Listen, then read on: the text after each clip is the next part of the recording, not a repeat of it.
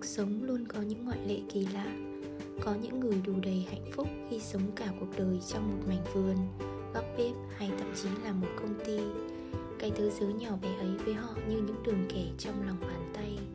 Dù có bịt mắt lại thì họ vẫn biết chính xác vật nào nằm ở đâu, chuyện gì vừa xảy ra hoặc gió đang thổi đến từ hướng nào. Họ không cần phải lớn lên, họ chỉ cần là họ trong thế giới quan nhỏ bé.